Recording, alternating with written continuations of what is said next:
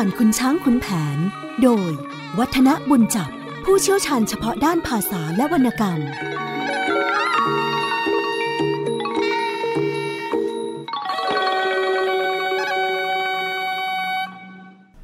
สวัสดีครับท่านผู้ฟังครับ ช่วงเวลาของรายการเรื่องเล่าขานผ่านขุนช้างขุนแผน วันนี้ก็กลับมาพบกับท่านผู้ฟังเช่นเคย ผมวัฒนบุญจับ ก็มารับหน้าที่เป็นผู้เล่าขาน หยิบยกประเด็นที่น่าสนใจ เรื่องราวที่เกี่ยวข้องมาขยายความให้ท่านผู้ฟังได้ฟังกันอย่างต่อเนื่อง ในระหว่างนี้เราเข้าสู่ตอนที่พลายแก้วได้เป็นขุนแผนไปเรียบร้อยแล้วนะครับ แต่ว่าการที่พลายแก้วได้เป็นขุนแผนเนี่ยก็เป็นที่น่าดีใจที่ได้เป็นการได้รับความดีความชอบ จากการใช้ฝีไม้ลายมือไปปราบเมืองเชียงทอง แต่ว่าในภาคที่สุดเมื่อตอนที่ผ่านมานั้นขุนแผนได้มาจอดเรือลงที่หน้าบ้านของแม่สีประจันหมายความว่า หลังจากที่ได้รับการปูนบำเหน็จตั้งบรรดาศักดิ์ให้เป็นขุนแผนแล้ว ก็ล่องเรือจากพระนครศรีอยุธยาเมืองหลวง กลับมาที่บ้านของศรีภรรยาและก็แม่ยายที่ตัวเองเคยอยู่ ซึ่งพอนางวันทองได้ข่าวว่าผัวมา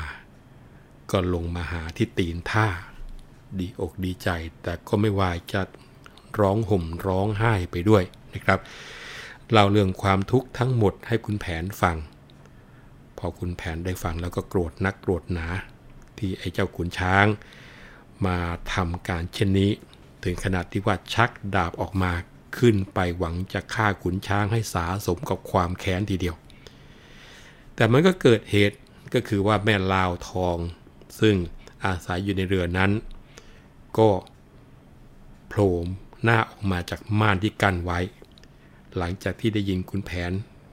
ชักดาบแล้วก็บอกว่าจะไปไล่ฆ่าผู้คน การที่ลาวทองออกมาจากท้ายเรือมาห้ามาปรามเนี่ยตอนนี้นางวันทองรู้แล้วครับว่าขุนแผนนั้น มีเมียใหม่เพิ่มขึ้นมาอีกคนหนึ่ง ก็เลยเกิดการหึงหวงด่าว่ากันเป็นการใหญ่ ซึ่งเมื่อตอนทิ้งท้ายครั้งที่แล้ว ก็โอ้โหดุเด็ดเผ็ดมันทีเดียวนะ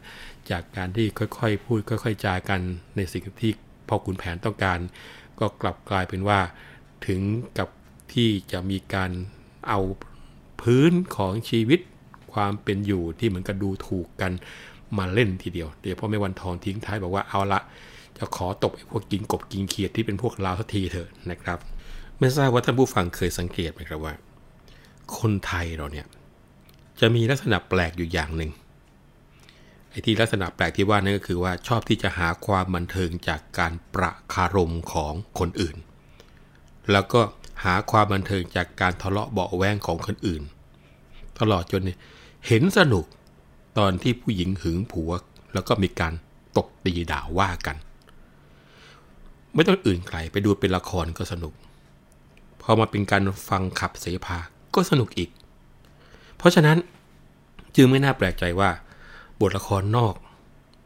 ซึ่งเล่นให้คนดูทั่วไป รวมทั้งการขับเสพา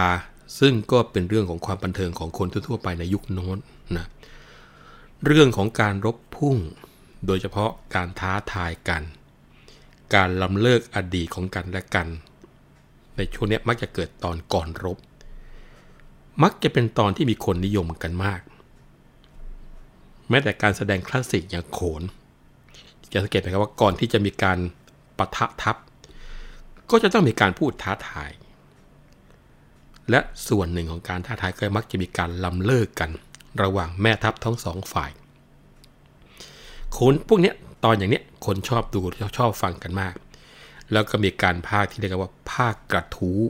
นะคือผู้ภาคเนี่ยที่เป็นคนภาคแทนแม่ทัพของแต่ละฝ่ายละฝ่าย ก็จะต้องเป็นผู้ที่มีความรู้แตกฉานในเรื่องของรามเกียรติ์จึงจะเอาอดีตของอีกฝ่ายหนึ่งเนี่ยมาประจานให้เห็นความผิด มาประจานให้เห็นความชั่ว หรือว่าให้เห็นถึงความต่ำต้อยต่างๆ ถือว่าเป็นการด่ากันให้อีกฝ่ายหนึ่งเจ็บใจในคุณช่างคุณแผน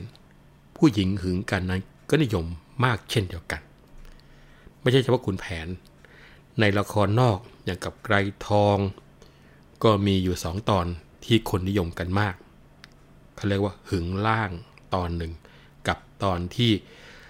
ชาละวันฆ่าผู้หญิงจากเมืองพิจิตรเอาไปไว้ในถ้ำ แล้วก็ได้เป็นเมียอีกตอนหนึ่ง พวกนี้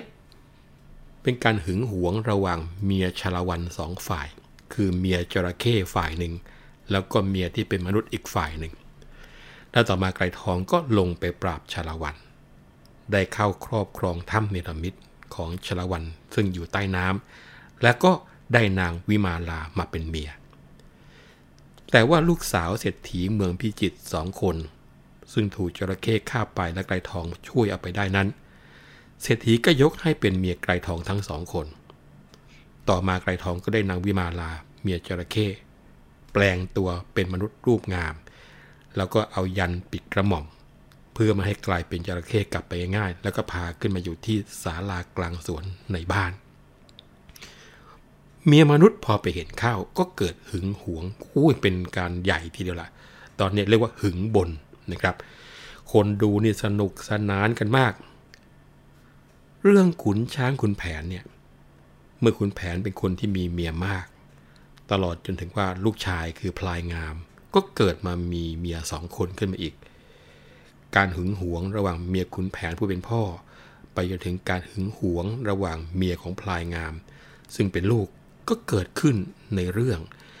แล้วก็มีทางให้ขับเสพา ก่อความบันเทิงให้เกิดแก่คนฟังได้มาก แล้วคนก็ติดกันงอมแงมจากการที่ฟังสองสาวสามสาวทะเลาะกันหึงหวงกันนี่แหละนะครับ เสภาคุณช่างคุณแผนตอนนางวันทองหึงกับลาวทองเนี่ย ก็ว่ากันว่า เวลาการข่าวสมัยก่อนนี่คุยยืดยาวมากมายทีเดียว แล้วก็เวลาที่เขาใส่อารมณ์กันเนี่ยค่อนข้างจะถึงพริกถึงขิงกันอยู่นะครับ แล้วคงจะต้องบอกว่า สิ่งที่ทำให้สเสน่ห์ของตอนนี้หายไปอย่างมากก็คือพอเวลาที่จะมีการเล่าเรื่องขุนช้างขุนแผนในแง่ของการสรุปความบ้าง หรือว่าเล่าเป็นร้อยแก้วบ้างก็คือ จะข้ามการด่าว่าระหว่างกันและกัน เพราะดูว่าไม่เป็นสาระในการที่จะนำเอามาเล่ากัน แต่พอเวลานำเอามาขับเสพายท่านผู้ฟัง ถ้าไม่เอาคำที่ทั้งสองฝ่ายตอบโต้กัน หาเหตุผลหักล้าง ในระหว่างที่ถูกกลด่าขึ้นมา เพื่อที่จะให้อีกฝ่ายถึงรู้สึกว่าแย่กว่า หรือว่าตัวเองดีกว่าเนี่ยโอ้โหคงจะต้องบอกว่า มีจุดที่น่าสนใจอยู่เยอะ จะเห็นได้ว่าเหล่าทองเนี่ยนะครับ ตอนที่เริ่มปรากฏตัวให้แม่วันทองได้เห็นเนี่ยก็เพราะว่าเปิดม่านกั้นที่คุณแผนบังเอาไว้นะแล้วก็จากการที่ กลัวว่าสามีจะเกิดการบุ่มบ่ามไปฆ่าคน แล้วบ้านเมืองก็มีขื่อมีแปร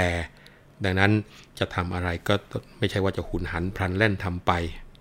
อีกอย่างหนึง่งการที่จะฟังความข้างเดียวก็ดูท่าทางที่จะไม่ดีอะไรหนักหนานะซึ่งการห้ามของลาวทองเนี่ยขุนแผนฟังท่านผู้ฟังเพราะรู้สึกว่ามีเหตุผลนะ แต่จากการที่ตัวแม่ลาวทองให้ข้อคิดให้เหตุผลขึ้นมา วันทองพอได้ยินลาวทองว่า ไม่ได้เห็นดีเห็นงามด้วย บทถึงบอกว่าราวกับฟ้าผ่าลงบนหัวเนี่ยมันก็จะแตกออกเป็นเจ็ดเสียงเลย แล้วก็ไม่ทันที่ลาวทองจะพูดจากขาดค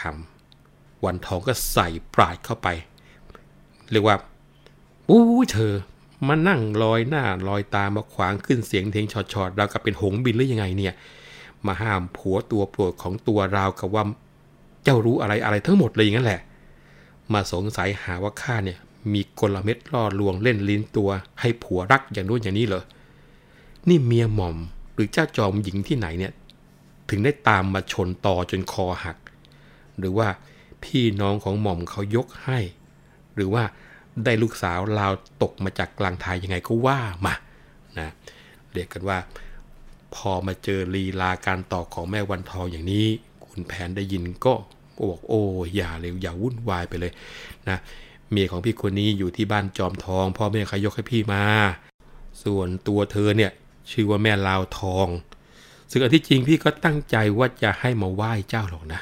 ไม่ใช่ให้มาทะเลาะกัน พี่เองก็ต้องบอกว่าลืมไป ไม่ทันที่จะได้คิด ว่ากันนะสองน้องเจ้าค่อยๆพูดค่อยๆจาอย่ากลังเงากระงอดกันไปเลย พอพูดเสร็จ คุณแผนก็หันไปที่ลาวทองบอกเอาน้องไหวพี่พิมพ์เขาซะนะ แล้วก็แม่พิมพ์ก็อย่าได้โมโหโกรธา มีเรื่องอะไรก็สนทนาปราศัยกันนะ ให้พี่ต้องมาเดือดร้อนในอย่าเลยอย่าเลยอย่าเลย วันทองแทนที่จะยอมกลับขึ้นเสียง แล้วก็บอกเอาว่า เอาเธอคำหม่อม เท่านี้ก็งามหน้าแล้วฉันไม่รับประทานไหวของใครเท่านั้นแหละไอ้ทีแรกเนี่ยลงมาบอกผัวบอกโอ้กลัวจะมีเรื่องมีรากลัวจะเกิดความ พอคุยไปคุยมากลับมาล่วงเกินให้วุ่นวายฟังดูแล้วใช่ว่าจะปรารถนาดีท่าทางจะไม่อย่างนั้นแหละดูออกจะมีเน็บมีแนมอยู่ด้วย ให้รู้ไว้นะ ถึงจะชั่วดียังไง ผัวก็ย่อมเป็นบรรทัดอยู่แล้ว ไม่น่าที่จะมาพูดมากเลย ช่างสำออยลอยนวลดีนะซึ่งว่าไปแล้วเนี่ยตัวข้าเนี่ยไม่ใช่ว่าลอยหน้าขึ้นมาเป็นหม่อมนะชั่วชั่วดีๆยังไงข้าก็ตกแต่งกันมาตามประเพณีลาวทองพอได้ฟังวันทองย้อนว่าเอาอย่างนี้ก็แค้นแทบจะคลั่งเหมือนก็ถูกไฟมาลามเลียเลยทีเดียว ก็ตอบโต้ไปบอกว่าช้าๆช่างมาแคะค้อนว่า ก็ข้าไม่รู้นี่เจ้าค่ะว่า เป็นเจ้าจอมหม่อมเมียหลวง ทั้งที่ว่าก็ใช่จะเจตนาจ้วงจาบก็หาไม่ หากแต่เห็นว่าหม่อมพลายในวุ่นวายจะฆ่าจะฟันกันก็ห้ามเอาไว้ก่อน เพื่อจะได้ผ่อนคลายหายแค้นโบราณเขาว่าช้าช้าได้พระสองเล่มงาม หรือว่าคำของข้าเนี่ยทำให้เจ้าจอมหม่อมเมียหลวงจะต้องแขวนอย่างไรก็ว่ามาก็แล้วกันข้าเนี่ยไม่ใช่ไม้หลักปักขี้เลน เห็นผัวเปรี้ยงก็จะแป้นตามกันไปอย่างนั้น ถ้าไม่ห้ามว่าที่ไหนจะหยุดล่ะ เนี่ยเพราะเห็นเจ้าฮึกใหญ่ไม่ยอมล่าถอย เห็นไฟลุกก็อย่างเหมือนตะบอยเอาเชื้อใส่เข้าไปหนุนเข้าไปทั้งดุนแดงๆ ที่ไม่ได้ไหวแม่จอมหม่อมเมียหลวงก่อนเนี่ย บอกเลยนะ ไม่ได้เคยคิดว่าจะหัวแข็งเลย หากแต่ผัวสั่งไว้ว่าจะจัดแจงให้เรียบร้อย พอวุ่นวายเข้าด้วยกันก็เลย ไม่ทันจะไหว้ข้าน่ะเป็นลาวชาวไพร ประสาซื่อ ไม่รู้ตื้นลึกหนาบางว่าหม่อมเมียหลวงนั้น ชื่ออะไร ถ้ารู้ว่ามีเมียแล้ว ก็จะได้จัดของดีๆลงมาให้ตามประษาชาวป่าชาวไพร ทั้งเนื้อไม้กฤษณา ทั้งงาช้างก็จะหามาให้พร้อม แต่นี่ก็จนใจเหลือเกินมามือเปล่าๆ ไม่ทันได้เอาอะไรมาให้ด้วย เอาข้าวไหว้ละ อย่ากโกรธข้าเลยกันแล้วกันนะแม่ลาวทองก็ทิ้งท้ายเอาไว้อย่างนี้ วันทองพอได้ยินลาวทองโต้มาอย่างนี้ก็เหมือนกับโอ้ยยิงแสบที่แผล ร้องตอบไปว่าช้าช้าคำของอีลาวดอนนี่แง่งอนไม่น้อยเลย ถ้ามึงได้งาช้างมาเนื้อไม้มา กูจะได้เกณฑ์ช้างงาออกไปรับ ให้มึงไม่ต้องลงเดินให้ขึ้นแคร่บินมาเลยทีเดียวแหละ ใครๆเขาจะได้ชมกันทั้งกองทัพ ผลัดกันรับผลัดกันหา แล้วก็ผัดกันหามาตามป่า มันถึงจะสมศักดิ์สมสกุลของแม่ลาวบ้านจอมทองประวัยศศักดิ์อัครฐานของท่านในใหญ่โตกว้างขวาง จะได้จัดข้าวปลาอาหารเอาไว้พร้อมสับพอวางแคร่จะได้แร่เข้าทันควันไม่ต้องรอช้าอยู่ทีเดียวเลยแหละข้าขอบใจเจ้าระไวยระวังผิด ด้วยความคิดรวดเร็ว ดังกังหัน เห็นผัวฮึกก็สะอึกเข้าห้ามกัน หาไม่วันนี้วุ่นขึ้นจริง ๆ เพราะเจ้าห้ามความเงียบสงบหมด หายหดเพราะเจ้าจอมหม่อมผู้หญิง หน้าเปรี้ยวตาละเคี้ยวตะลิงปลิงมาชักชิงดุนไฟไปชุบน้ำมิใช่ลักปักเลนเอ็นคลอนแคลน เจ้าเป็นดินเหนียวแน่น อยู่ยังคำเศร้าประโคนโยนลงสักก้ากำเล่นเอาหม่อมพลายพลำ ลงทั้งยืน ถ้าหาไม่ที่ไหนจะอาจมา ที่นี้อยุธยา จะเป็นคลื่นจจะลือเล่าข่าวกันทุกวันคืน หญิงอื่นไม่เหมือนทางแผ่นดิน ร้อยบ้านพันเมืองไม่เหลือหลอ จะชมปลออยู่แต่นางคนนี้สิ้น อย่าว่าแต่มนุษย์ที่เดินดิน ถึงพระอินทร์ก็คงจะลงมานะนี่คือสิ่งซึ่งแม่วันทองเน็บเขาให้นะครับล่าทองก็ไม่ลดละทีเดียวพอเจอเรียกว่าเขาอัดแรงๆเข้ามาเออเงยจริงแล้วค่ะคนดีสิมีชม มานิยมคนร้ายให้ขายนา เราเหมือนหลักปักไว้ในศิลา ไม่ดูเยี่ยงหน้าท่าเป็นเลนต้ม พอเรือจอดสอดเท้าก้าวก็เลอะเปื้อนเปรอะไม่มีที่จะผาดทุบแกลบรำซ้ำมาทั้งอาจม จอกแน่แสสม เขาซ่อนซับล้างน้ำตากแดดเสียให้สิ้น เพราะพืชดินเหลวคว้างเป็นยางหนับ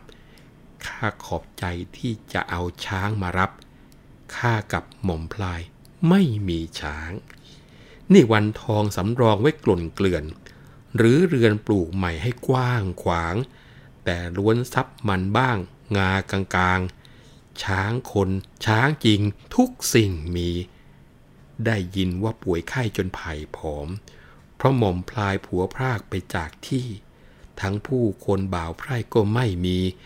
เจ้าต้องขี่จับช้างทุกเวลา เสาสร้างช้างชักหักระยำ จึงปลูกใหม่ใส่ซ้ำสะเอะหน้า เคราะร้ายหมอทายแต่ก่อนมา สุกเข้า เสาคา อังคารแทรก นี่หากว่าสะเดาะพระเคราะห์ทัน แต่กระนั้นเจียนจากกระแหล่นแหลก จึงผลัดชื่อโกนหัวให้ผัวแปลก ถึงมันแตกก็จะติดสนิทรอย สิ่งซึ่งการการโต้ในเชิงต่อว่าต่อขานกันทั้งสองฝ่ายเนี่ยไม่ใช่แค่เพียงความคิดที่มีอยู่ดัดดาดจากคำนะครับ มีนัยะเชิงซ่อนที่เป็นการขุดคุยเอาเรื่องเกี่ยวกับทางเพศที่เคยมี หรือว่าเป็นปมมาแทรกลงไป จากคำพื้นๆที่เราได้ยินตรงนี้ด้วยนะครับ พอลาวทองโตออกมา วันทองก็ไม่ยอมที่จะให้ลาวทองมาว่าเอาได้แต่ฝ่ายเดียว ก็ร้องวีดแล้วก็ย้อนไปว่า ถึงกูจะยังไงมันก็คงการอะไรของใครล่ะ หรือว่าช้างของกูแทงมึงก็ไปจนถึงคอหอยหรือไง โถอีลาวบ้านป่ามึงจะเอาขึ้นหน้าลอยๆ กับกูไม่ได้อย่างนี้นะประเดี๋ยวไม่จะต่อยเอาเลือดล้างตีนซิเงี้ยนะ เจ็บ ใจใครไม่เจ็บใจถ้าอีลาวบ้านป่าคนนี้มันมาว่ากู เจ็บใจไม่น้อยสักร้อยเท่าดังใครเอาดาบฟาดให้ขาดวิน สายทองกับอีปลี ทั้งอีจีน ปีนเรือลงมาด้วยมาช่วยกู เป็นไรเป็นนะไม่ละกัน คุณแผนกันน้องวันทองอยู่ ลาวทองแอบหลัง บังผัวดู พวกสายทองกรูจะตบเอา พอเหตุการณ์มาอย่างนี้แล้ว พอขุนแผนก็ต้องจัดการแหละครับ ยายาวุ่นวายเจ้าสายทอง เป็นไรน้องมาเป็นเช่นนี้เล่า ชอบแต่จะปลอบนางให้บางเบา อย่านะเจ้าวันทองจงอดใจ ไม่แล้วค่ะ หม่อมไม่ฟังสิ้น ถึงพระอินทร์ลงมาห้ามหาฟังไม่ หม่อมไม่เลี้ยงแล้วก็แล้วไป ฟาดฟันลงไว้ในนาวา ถึงผัวดาสักเท่าไรจะไม่เถียง จะต่อยสักสิบเสียงก็ไม่ว่า นี่อีลาวชาวดอนค่อนวาจา อีกกินกิ้งกากบจะตบมัน ว่าพลางทางฉวยแขนเจ้าลาวทอง ขุนแผนร้องยายาเอามือกั้น ลาวทองหลีกหลบตบไม่ทัน ขวนขุนแผนนั้นเขาเต็มมือ เออ ก็ดูเอาเถิดอะไรนี่ ไม่กลัวพี่บางเจียวทีเดียว หรือ ยิ่งห้ามยิ่งลามดังไฟหือดีก็ดื้อเข้ามา จะเป็นไร ตีก็ตีข้าเธอเจ้าพลายแก้ว ผิดแล้วหาเคยเป็นเช่นนี้ไม่ เดี๋ยวนี้ฮึกฮักทำหนักไป จะเหาะได้แล้วกระมังกำลังมัว เห็นเราอะไรช่างดังเห็นเสือ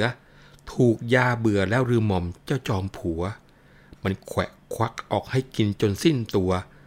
ทราบทั่วขนเข้ากระดูกดำสีหน้าฟากคลับจับจมูก ป้ายถูกริมปากถลากถลำนานไปก็จะซานคลานระยำมันจะซ้ำขี่คอเล่นต่างวัว พอวันทองตอบออกมาอย่างนี้ปับ๊บตัวของพ่อขุนแผนก็เอ๊ะ เอาแล้วที่เจ้าวันทอง เกินหนักแล้วน้องไม่เกรงผัว ดึงดื้อถือผิดไม่คิดตัว มึงไม่กลัวหรือเกรงบ้างเป็นไร ชั่วดี พี่ก็ได้เป็นผัวเจ้า หาได้ช่วยเรามาเป็นผัวไม่ อย่าหนักไปนักมักขัดใจ มาตีปลาหน้าใสให้เสียปลา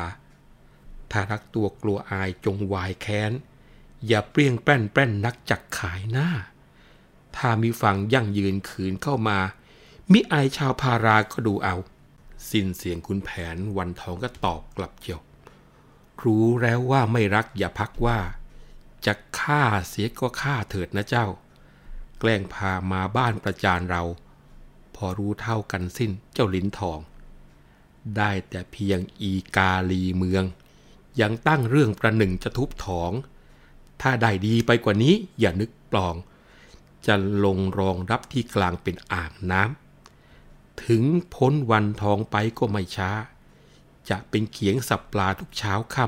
ำอีลาวมันจะสับยับระยำ สิ้นบุญสิ้นกรรมกันวันนี้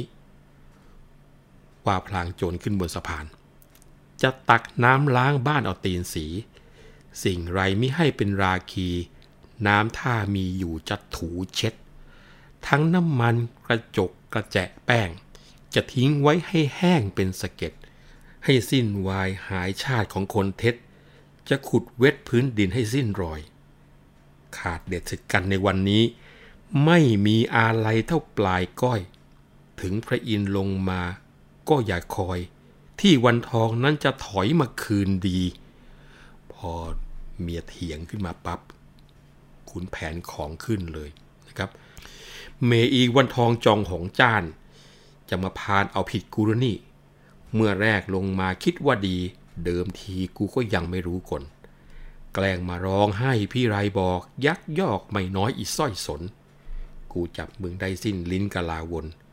จวนจนกลัวกูจะขึ้นไปฟันไอ้คุณช้างไว้กลางบ้าน มันรักผัวหัวล้านไม่นิ่งได้ พานด่าลาวทองป้องปิดไว้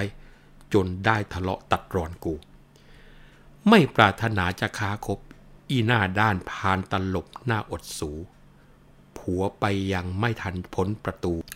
คบชูแช่เล่มไว้เต็มใจตำแยเจ้าเอ้ยมันแสนคัน จะเท่ามันคนนี้หามีไม่ กลากเกลื่อนขี้เรือนพันระไนอยู่ยาหาใส่ก็หายคันิชาติชั่วเป็นตัวเท่าตัวนอน ใช้ช้อนดิบเดี้ยจนตัวสัน่น ถึงหายาให้สิ้นถิ่นสุพรรณวันเดียวก็จะสิ้นตำรายา มึงตายเสียเถิดวันทองเอ้ย อย่าอยู่เลยชักดาบออกเงื้อง่า กระทืบโผงผางกลางนาวา จิกหัวเอามาฆ่าให้ตาย แรงกันถึงขนาดนั้นเลยทีเดียวครับ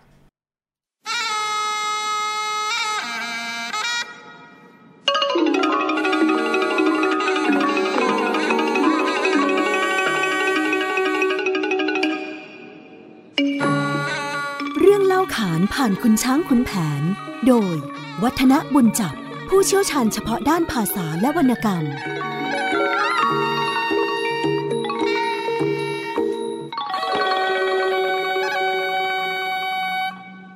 ทิ้งท้ายช่วงที่แล้วค่อนข้างที่จะบู๊ทีเดียวนะครับ มีการเจ็บเนื้อเจ็บตัวขึ้นมาขุนแผนก็เกิดโมโหขึ้นมา แล้วก็ด่าว่านางวันทองหาว่าจัดจ้าน จนที่สุดก็ชักดาบ จะฟันวันทองเข้าไปอีก นี่คือสิ่งที่เราคุยค้างกันเอาไว้เอ้ยครานั้นวันทองก็ตกใจ วิ่งขึ้นเรือนใหญ่ หมิ่งควันหาย ถึงที่นอนกลิ้งเกลือกลงเสือกาย โอวาพอพลายของเมียงอา เสียแรงน้องครองตัวไม่มัวมอง ดังแว่นทองส่องสว่าง พระเวงหาง ดุดไข่ฟังไว้ในศิลางอุตสาสอนเร้น ดังเรือดไร แต่พระพายมิได้ชายมาพัดต้อง ตัวน้องราคี หามีไม่สงวนตัวถ้าพวงไว้เท่าไร พอได้พบพวง ก็เกิดความ จะโทษผัวว่าชั่วกระไรได้ สาแก่ใจว่าวาจาเราหยาบหยาม ทีนี้แหละนาคเป็นทาคราม ผัวห้ามยังฮึกไม่เห็นภัย สารพัดตัดเด็ดสำเร็จขาด ประมาทนักหักป่นไม่ทนได้ ดังไม้สูงสุดเพื่อนไม่พึ่งใคร ลมประไลผ่านพัดก็พังลง โอ้ท่านี้อกของวันทองเอ๋ย ไม่ควรเลยที่จะแหลกเป็นผุยผง จะครองตัวไว้ใหญ่ให้คืนคง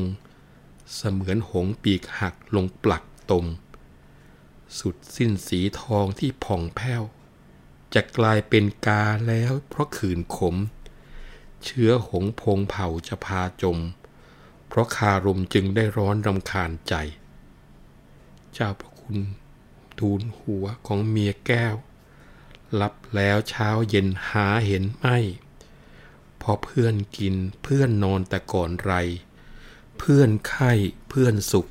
ทุกเวลา แต่ริรักพิ่งจักทะเลาะกัน พ่อมาทันน้องรีบลงไปหา พ่อรักน้องหมายครองแต่ก่อนมา เพราะอีมานริษยามันกาลี น้อยใจใจถอยนี่น้อยเรื่องมาด่วนดื้อดึงได้ไม่พอที่ ถ้าอดใจกลั้นไว้สักครึ่งปี จะได้ตีต่อยทำให้น้ำใจ ผิดแล้วพอพลายพลอยทิ้งขว้าง จะหลีกนี้ไอ้คุณช้างกะไรได้หนักอกแม่จะยกให้มันไป เมื่อไม่มีรักใครในอารมณ์ แต่อายุเพียงนี้มีสองพวง แสนชั่วแสนถอยทุกเส้นผม มีแต่จะอับอายไม่วายตรม ชีวิตสิ้นดินถมก็ชื่อลือ ความเจ็บเท่าไรจะรู้หาย ความอายเมื่อไรจะสิ้นชื่อ ดังหมึกสักปักไว้ที่หลังมือ ยังจะรื้อรักรูปไปใยมี ตายเสียตายเถิดประเสริฐกว่าขวาได้เชือกลากมาจากที่ ยกมือกราบงามลงสามที ชาตินี้น้องพลัดพ่อพลายแล้ว กลัวอายจะตายไปคอยท่า ชาติหน้าขอพบพ่อพลายแก้ว อย่าให้ไอ้ขุนช้างมาวี่แวว ว่าแล้วแฝงม่านลุกขึ้นมา เกาะเสาเท้าปีนขึ้นถึงคือสองมือผูกคอให้แน่นหนา พอตัวไกวไหวยวบถึงหลังคา พอสายทองเข้ามาก็ตกใจ อุ้มวันทองร้องหวีดหวีด แล้วฉวยมีดมาตัดเชือกเสียได้ ร้องแซ่แม่เอ้ยมาไวๆ วันทองทำได้ผูกคอตาย พอได้ยินสายทองร้องว่า แม่วันทองกำลังจะผูกคอตาย สีประจันก็ร้องว้ายตายจริงนะแล้วก็ลุกขึ้นวิ่งหกล้มหกคว่ำขมำหงาย ขุนช้างเองก็ได้ยิน ว่าวันทองผูกคอตายก็ใจหายเหมือนกัน วิ่งตะโพงมา พอดีสีประจันกำลังยักแย่ยักยันกำลังจะยันตัวลุกขึ้นอยู่ไอ้เจ้าขุนช้างก็สะดุดจ้ำลงไป ทับอยู่บนยายตัวสีประจันก็ร้องลั่นทีเดียว เฮ้ยไอ้ช้าง มึงจะกระแทกเอาก้นกบกูหักไปแล้วเนี่ย โอ้ยโอ้ยโอ้ยโอ้ยโอ้ยโอ้ยนะขุนช้างพอรู้ว่าไปทำการ ทำร้ายบนร่างกายของแม่สีประจันเข้าด้วยก็ลองว้ายแม่แม่แม่ตาฉันลายมองไม่เห็นแม่อย่าว่าฉันนะ ไม่ใช่ว่าแม่จะก้นกบหักแต่เพียงคนเดียวหรอกนะ ช้างเองนี่ก็ดูท่าทางจะสะบักจมไปแล้วเหมือนกันจากคุณแม่ยายเจ้าขานะคราวนี้นอกจากสายทองสีประจันและขุนช้างที่วิ่งกันชุลมุนแล้ว บรรดาข้าไทยในเรือนต่างก็ร้องกันเซ็งแซ่ช่วยกันนวดฟันวันทองกันอุตลุด สายทองนี่ตะโกนบอกพลายแก้วว่าหม่อมพลายเร็วเข้าเธอวันทองผูกคอตายนะขุนแผนตอนนั้นเคืองวันทองมาก ตัดสินใจกูไม่คิดถึงมันแล้ว เฮ้ยเปล่าไพร่ผูกช้าง กูจะกลับไปบ้านเขาชนไก่ที่เมืองกาญจนบุรี เมื่อบ่าวไพร่ผูกช้างเสร็จแล้วขุนแผนก็มาขึ้นช้างกับลาวทอง พร้อมด้วยบรรดาผู้ที่ติดตามกันเป็นแถว เดินทางสองวันก็มาถึงคือเมืองกาญจนบุรี ทั้งฝ่ายยายทองประสีบ้าง ทองประสีนี่อยู่ที่บ้านเขาชนไก่ เห็นผู้คนช้างม้ามามากมาย แลไปก็เห็นว่า โอ้จำได้พอพลายแก้ว ก็ร้องตะโกนบอกเด็กๆ บอกว่า เฮ้ย ลูกกูมาแล้วไปไปรับพ่อพลายแก้วกันเว้ยนะมองไปมองมา ก็เห็นแม่ลาวทอง นึกว่าวันทอง ตัวนี้ท่านผู้ฟังคงจะจำได้นะครับ ว่าลาวทองกับวันทองเนี่ยแม้กระทั่งขุนแผนเองก็จะบอกว่าละไม้คล้ายคลึงกันมาก ไม่ว่าจะเป็นรูปร่างแล้วก็ความรู้ความสามารถเลยทีเดียว คราวนี้จากการที่ตัวของแม่ทองประสีเห็นลาวทองอยู่ไกลๆแล้วนึกว่าวันทอง ก็ร้องไปบอกว่า ขาทุด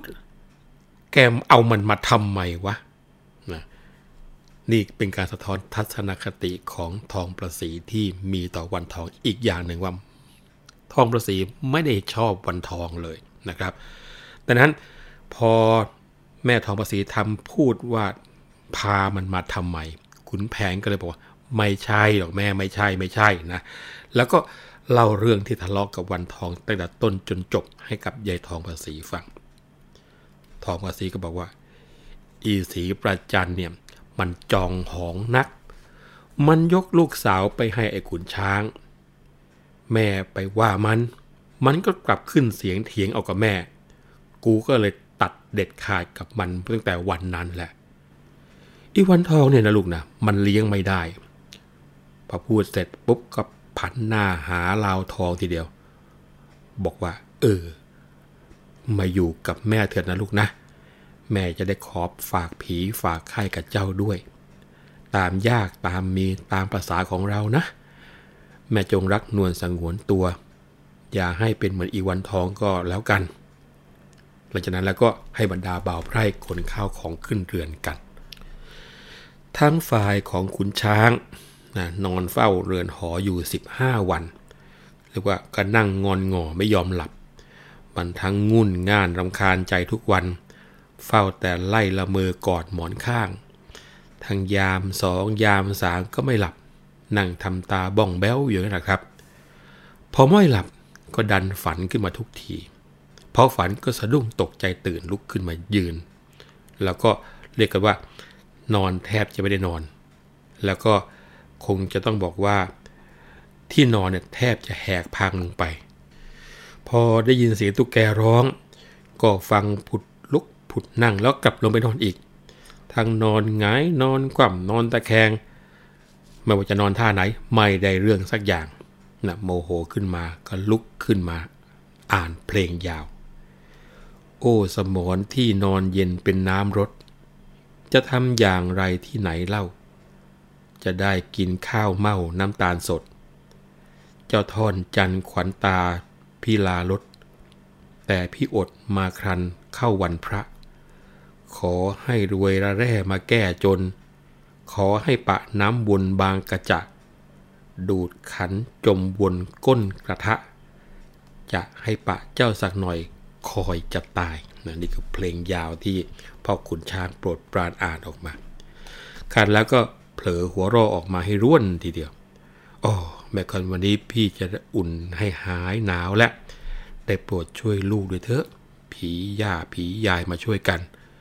พ่อขุนพ่อหลวงก็มาด้วย ลูกจะให้กินเหล้ากับหมูหัน จงดนใจให้แม่วันทองเนี่ยมาหาลูกเร็วๆหน่อยเถอะ จะรับขวัญแม่ให้ถึงใจทีเดียว เฮ้ย ไงเว้ยผีพายผีโป่ง ผีปากกล้ามาสิ ไอ้ผีเจ้าชู้ด้วยมาช่วยกูหน่อย กูจะแย่อยู่แล้วเว้ยนะนี่คือสิ่งซึ่ง ตอนนี้คุณช้างก็มีอาการเอาไปทางคลั่งคลั่งอยู่พอสมควร รอวันที่ แม่วันทองจะยอมขึ้นมานอนอยู่บนหอด้วยกัน ยายศรีประจันได้ยินลูกเขยกระสับกระส่ายวุ่นวายเหมือนคนบ้าก็เห็นใจ ตรงเข้าไปปลอบวันทองบอกว่า ลูกเอ้ย อย่ามัวนิ่งเฉยอยู่เลยเนี่ยทวนสิบห้าวันแล้ว แม่ยังทำรังรออยู่ที่นี่มันไม่เหมาะหรอกนะ พอช้างเนี่ยคอยแงนเธออยู่จนกระทั่งนมนานแล้ว ไปหาเขาทะลุกนะไปไปไปไป วันทองก็ว่ากับแม่บอกว่า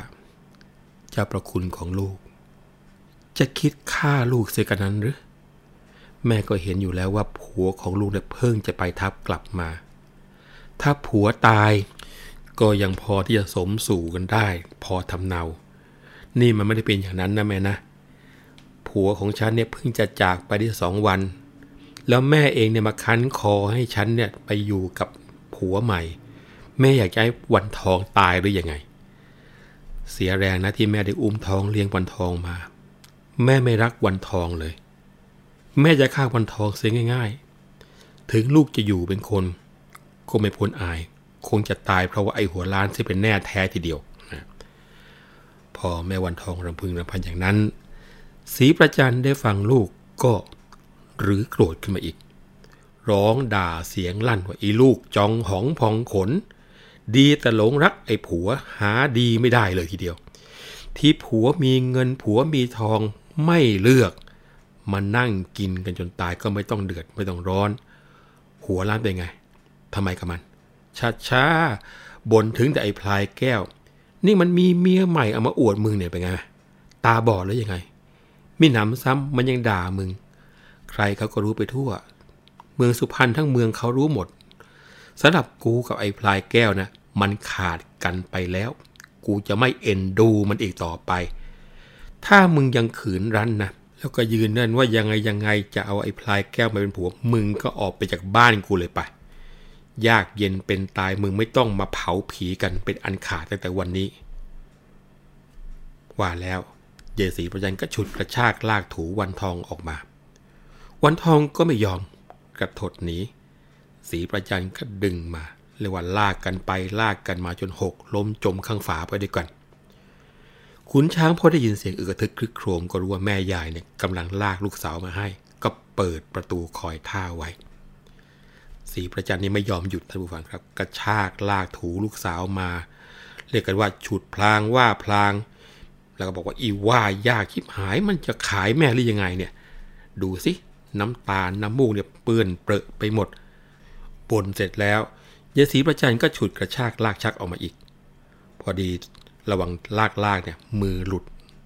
แกก็เลยล้มลงจมฝาผ้าขาดดังควากทีเดียวนะครับ หัวเนี่ยเรียกว่าฟาดลงไปเลยทีเดียว วันทองเองก็ล้มคว่ำขมำมาทับสีประจันสีประจันก็ผลักกระเด็นไป ซ้ำผุดลุกผุดนั่งขึ้นมาตีซ้ำขึ้นไปอีกดังผางใหญ่ทีเดียว แล้วก็บอกว่า มึงจะไปหรือไม่ไป กูไม่ยอมฟังแล้วล่ะ มึงจะต้องไปเป็นเมียไอ้หัวล้านให้ได้ คอยดูฝีมือกูกันแล้วกัน วันทองร้องตะโกนแซ่ไปทั้งบ้านทีเดียว หมูหมาเห่าหอนเกลียวกราวราวๆกับว่ามีโจรมาปล้นยังไงอย่างนั้นเลยนะครับ แล้วตัวเองก็ตะโกนช่วยด้วย ช่วยด้วย แม่ขืนใจฉันจะให้เป็นเมียไอ้ขุนช้างหัวล้านกระบาลใส ซึ่งไอ้ช้างนี่กระจันไร หาเมียที่ไหนไม่ได้แล้วเรื่องไงก็ไม่รู้ช่วยมาดูหน่อยเถอะ อแม่วันทองตะโกนขึ้นมา ตาผลหัวล้านได้ยินเสียงวันทองร้องแซ่เช่นนั้นก็ตกใจ นึกว่าขโมยมาแทงหมู แกก็เลยกระโดดคว้าหอก วิ่งออกมาคาที่ประตูแล้วก็ร้องบอกว่าไม่ต้องกลัวไม่ต้องกลัว สู้มันสู้มันสู้มันนะสีประจันเห็นตาผลมายืนหัวล้านเหม่งตั้งท่าจะแทงเช่นนั้น ก็โมโหยิ่งนัก ก็ร้องด่าบอกว่าโถไอ้ผลไรยำกงการอะไรของมึงเนี่ย ถือหอกมาทำไม ยังกล้าอยู่ได้ ขโมยขโจรโคตรพ่อคนแม่มึงที่ไหนอะมาไอหัวล้าน ใครจะมาแทงหมูของมึงกันนะนะเรียกว่าตอนนี้ทุกอย่างโอลมานไปหมด ขุนช้างได้ยิน นึกว่าแม่ยายด่าก็ร้องต่อไปบอกว่าโธ่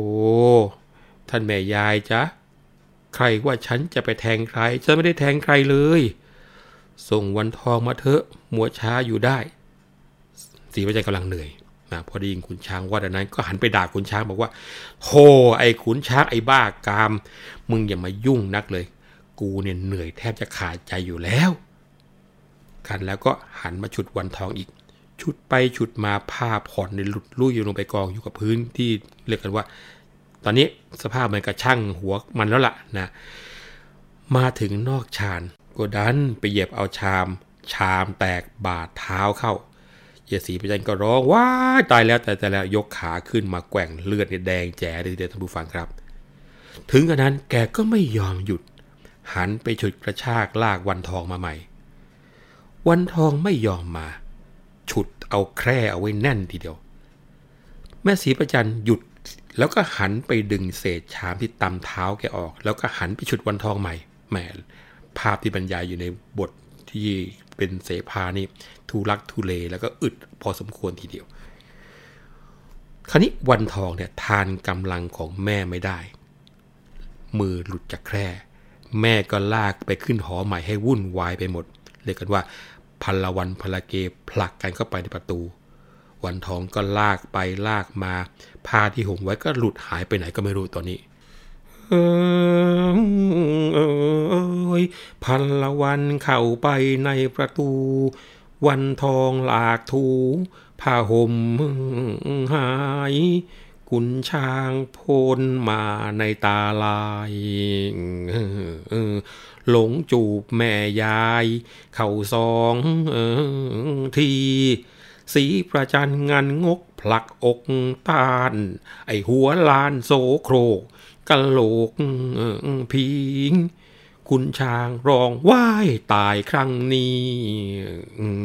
หลงขี่แม่เมีย เข้าเสียการ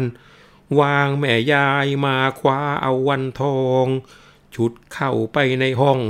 อยู่งุนงาน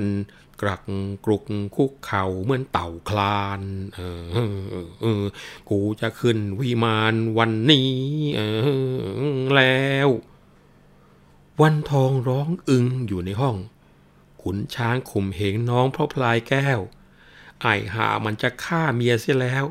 หูตาบ้องแบวเหมือนแมวคราว ไอขี้ถอยถอยไปให้พ้นกู หัวหูเหมือนลูกมะพร้าวห้าว ช้างฮึดฮือยื่นมือยาว หนาวสองหัวไหลเข้าในมุง้ง วันทองทีผางเข้ากลางอก พลัดตกจากเตียงเสียงดังผลุง ขุนช้างพลุดกลับขึ้นทับพุง สายมุ้งขาดสิ้นดิ้นแทบตาย มุ้งพันวันทองดังไข่พอก กูหายใจไม่ออกไอชิบหาย ขุนช้างไขว่คว้าในตาลาย มุ้งพันวุ่นวายอยู่สิ้นที แขนใจด้วยมุ้งยุ่งจริง ๆ พอรุ่งขึ้นกูจะทิ้งเสียเกวดขี้ ฉีกมุ้งออกได้ไล่ขยี มุ้งยังพันดีแต่วันทอง ขุนช้างเลิกมุ้งที่พันตัว พันไว้แต่หัวให้มีช่อง ได้ทีศพสมอารมณ์ปอง วันทองจนใจอยู่ในโปงร้องจนตาปลิ้น ดิ้นจะลุก กูจุกขึ้นมาแล้วไอ้ตายโหง ถีบขุนช้างล้มจมโก้งโค้ง ขุนช้างโลดโดดโยงอยู่ยักยัน สะดุดขันน้ำเข้าตั้มฉาน้ำเปียกแข้งขาอยู่ตัวสัน่น วันทองหลุดผุดนั่งทั้งมุ้งพัน ขุนช้างงดงันเข้าง้างคอปล้ำลมจมเตียงเสียงต่ำเฮือก วันทองเสือกตำฟ้า ตาปอลอง อัศจรรย์ฟ้าลันฝนตกโปร เสียงจ่อไหลอาบสาบแผ่นดิน กุ้งปลาดีใจไล่ผุดโผลแต่ล้วนตัวโตโตเข้าเคล้าหิน เทโพเทพาเที่ยวหากินวายวารินชำแรกแสกถึงพื้น วันทองมองสีมีแต่ทุกข์ ข้างขุนช้างเป็นสุขสำราญรื่น รักนางพางเพียงจะกล่ำกลืน หญิงอื่นหมื่นแสน พี่ไม่รัก เงินทองไม่น้อย ร้อยกระบุง พี่ก็มุ่งจะให้เจ้าผู้บุญหนัก ไปไหนก็มีให้เจ้าเหนื่อยพัก ขี่คอผัวรัก ต่างช้างพราย วันทองฮึดฮัดสะบัดหน้า แขนตัวชั่วช้าไม่รู้หาย คิดขึ้นมาถึงผัวปิ้มตัวตาย แสนอายมิให้ใครเห็นหน้าตา อยู่แต่ในห้องได้สองวัน โศกสันพ่างเพียงจะเป็นบ้าจำใจอยู่ด้วยขุนช้างมา พอรับหลังโศกาถึงเจ้าพลาย ไม่เป็นกินอยู่ทั้งปลาข้าว ตื่นเช้าก็นอนไปจนสาย ตรอมใจเพียงนางจะวางวาย มือฝายน้ำตาอยู่ฟูมฟองท่านผู้ฟังจะสังเกตได้ว่าในภาคของบทอัศจรรย์ในตอนนี้นะครับ มันเป็นเรื่องของการที่เรียกว่าบอกถึงความแตกต่างกันโดยสิ้นเชิง ทางฝั่งหนึ่งก็ทุกข์เศร้า อีกฝั่งหนึ่ง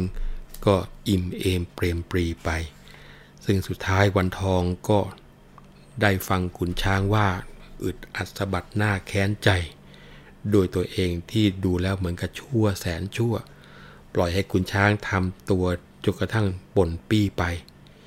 ยิ่งคิดถึงพ่อพลายแก้ว ซึ่งวันนี้เป็นคุณแผนไปแล้วก็ยิ่งแค้นใจยิ่งนัก แล้วก็อับอายขายหน้า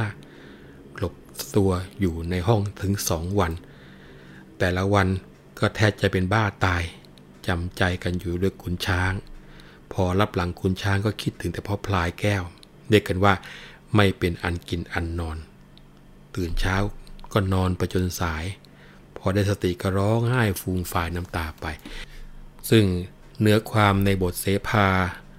ตอนพลายแก้วได้เป็นขุนแผนก็หมดลงตรงนี้ จากนี้ไปก็จะขึ้นบทใหม่ตอนใหม่แล้วนะครับ แต่ว่าคงจะไม่มีเวลาในการที่จะตั้งต้นบทใหม่เนื่องจากเวลาของรายการ เรื่องเล่าขานผ่านคุณช้างคุณแผนวันนี้หมดลงแล้ว ผมวัฒนบุญจับจะนำเรื่องราวมาคุยต่อกันในครั้งหน้า น่าสนใจเช่นเคยครับ ตอนคุณแผนบอกกล่าว ส่วนจะบอกกล่าวเรื่องอะไรนั้นก็คงจะคุยกันในครั้งหน้า วันนี้ขอลาไปก่อนนะครับ สวัสดีครับ